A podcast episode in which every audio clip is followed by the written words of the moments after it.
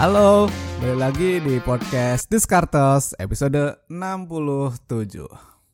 Sekarang temanya adalah apakah saham blue chip masih menarik? Buat teman-teman yang baru join ke podcast Diskartes, ini adalah podcast tentang keuangan, investasi, ekonomi, dan bisnis. Di season kedua, gue akan challenge, gue akan kulik ide-ide dari buku orang-orang atau berita di sekitar kita semua tentu ditambahkan dengan ide dari gua sendiri.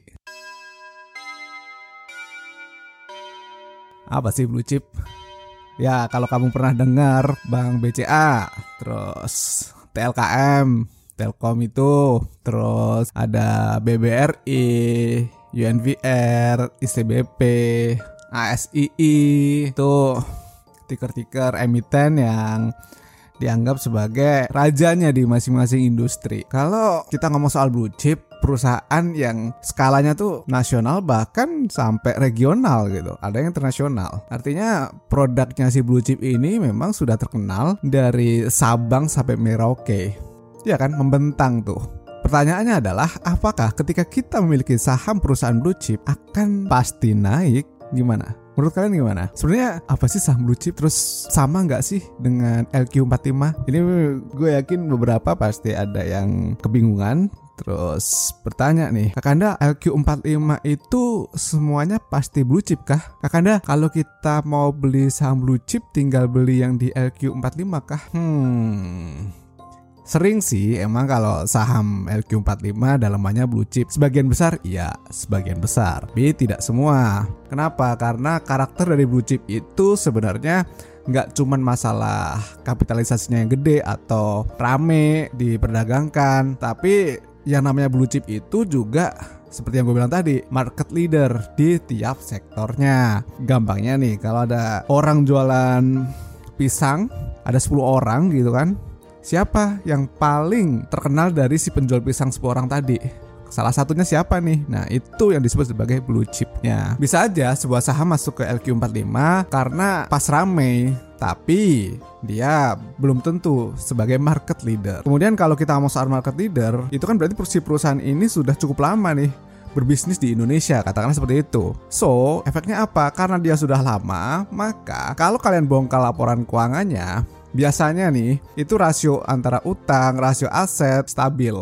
Jarang terjadi fluktuasi yang sangat-sangat signifikan. Ya namanya blue chip, dalamannya sudah lama kerja gitu kan. Jadi karakternya sudah lebih gampang nih diprediksi gitu. Tapi ada yang mau gue luruskan. Ketika kita ngomong soal blue chip ya, memang tidak dipungkiri bahwa ketika kita masuk ke pasar saham selalu disarankan untuk memberi blue chip. Sangat sering ya. Gue inget banget pas pertama gue beli saham dulu belajar belajar ini itu ya yang nyangkut di kepala saham saham yang ada di sekitar kita yang gue pakai. Nah ini kan sering banget nih ketika kita belajar soal saham, belilah saham yang kita pakai sehari-hari. Pas awal gue belajar, gue lakukan seperti itu Kemudian beberapa saat, beberapa waktu menyadari bahwa apa yang kita pakai belum tentu merefleksikan ke dalam sebuah harga saham karena yang kita pakai itu tidak serta-merta menunjukkan bagaimana kinerja perusahaan atau pricing perusahaan. Nah, ini yang berbeda gitu kan. Tetapi ya,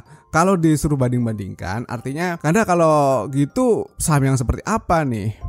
Ya kalau misalnya kamu mau ngerasain sensasinya ya silakan aja. Misalnya ketika kita baru pertama nggak ngerti sama sekali masih zero banget knowledge-nya ambil satu saham blue chip buat tes market oh sensasinya kayak gini ya punya saham itu ya silakan tapi ya duitnya jangan banyak sekarang gue mau kasih lihat sesuatu bukan kasih lihat sih kasih denger misalnya di sektor energi nih ya sektor energi leadernya let's say perusahaan gas negara PGAS kinerjanya seperti apa nih perusahaan? Ternyata kinerjanya selama lima tahun itu mengalami penurunan harga saham. Kinerja saham ya kinerja pricingnya.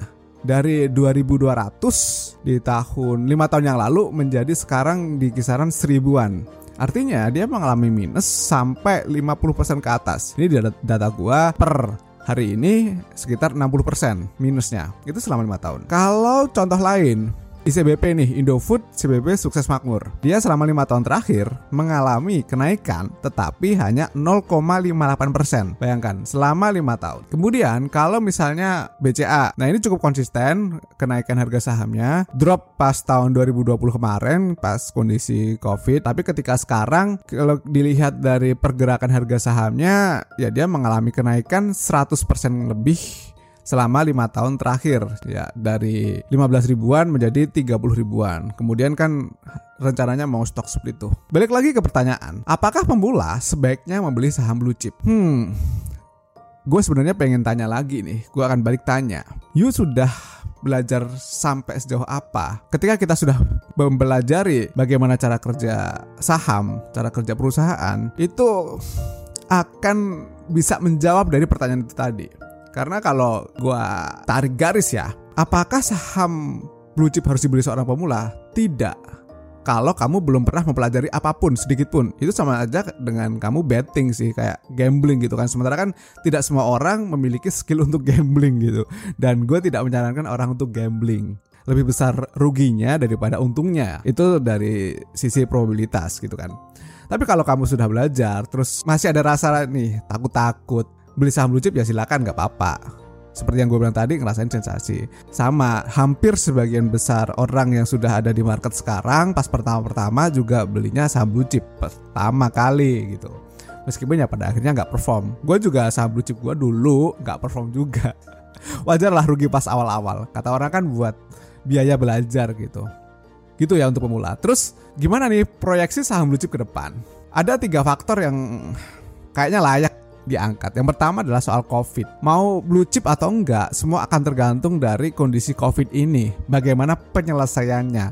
Ketika kita melihat COVID, itu selalu berhubungan dengan penyerapan tenaga kerja. Lihat deh sekeliling. Berapa banyak usaha yang harus tutup, entah itu skala kecil, menengah maupun yang skala besar, di mana mereka itu menyerap tenaga kerja. Pada akhirnya tenaga kerja ini kalau tidak terserap, maka daya beli masyarakat akan turun yang berimpact pada ekonomi melambat ekonomi melambat, ya barang jualan perusahaan-perusahaan gak ada yang beli dong. Sesimpel itu dulu pola pikir kita. Kemudian yang kedua, itu berhubungan dengan ekonomi tadi. Itu proyeksi ekonomi dari 3,7% sampai 4,5% beberapa waktu yang lalu. Sekarang artinya turun dia. Turun. Pas pertama pertama proyeksi ekonomi ada di kisaran 4,3 sampai 5,3 persen. Jadi penurunan ekonomi ini, proyeksi ekonomi menunjukkan bahwa daya beli yang turun tadi, penyerapan yang kerja yang turun tadi. Terus yang ketiga adalah tapering the Fed. Nampaknya ini juga perlu mendapat perhatian. Kenapa? Karena berproyeksi menghambat jalannya saham-saham perusahaan di kita. Meskipun rencana tapering the Fed ini masih belum akan dilaksanakan dalam waktu dekat. Tetapi ini cukup berbeda ya dengan tahun 2013. Kalau teman-teman lihat pergerakan harga saham 2013 itu sempat turun drastis juga karena ada tapering the Fed. Taper tantrum itu kondisi saat pasar keuangan ya lumayan panik lah.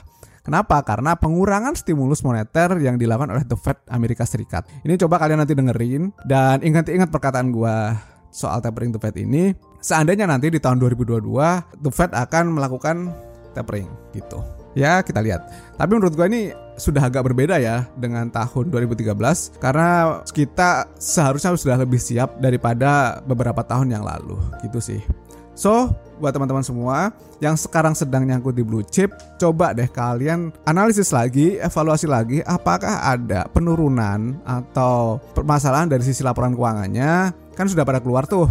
Apakah revenue-nya memang turun atau stagnan? Terus coba lihat beberapa alternatif perusahaan lain juga yang mengalami perbaikan dari sisi laporan keuangan. Kemudian buat teman-teman yang trader, ya ini menurut gua tidak perlu dikhawatirkan karena kalian selalu bereaksi lebih sering jadi seharusnya lebih aman gitu. Kalau untuk investor, coba cek laporan keuangan yang di blue chip yang kalian miliki. Oke, itu aja. Mudah-mudahan dalam waktu dekat portofolio kalian membaik atau bahkan jadi lebih super cuan dan berguna buat masyarakat sekitar. Oke, sampai jumpa lagi di podcast Discartes episode selanjutnya. Thank you and bye-bye.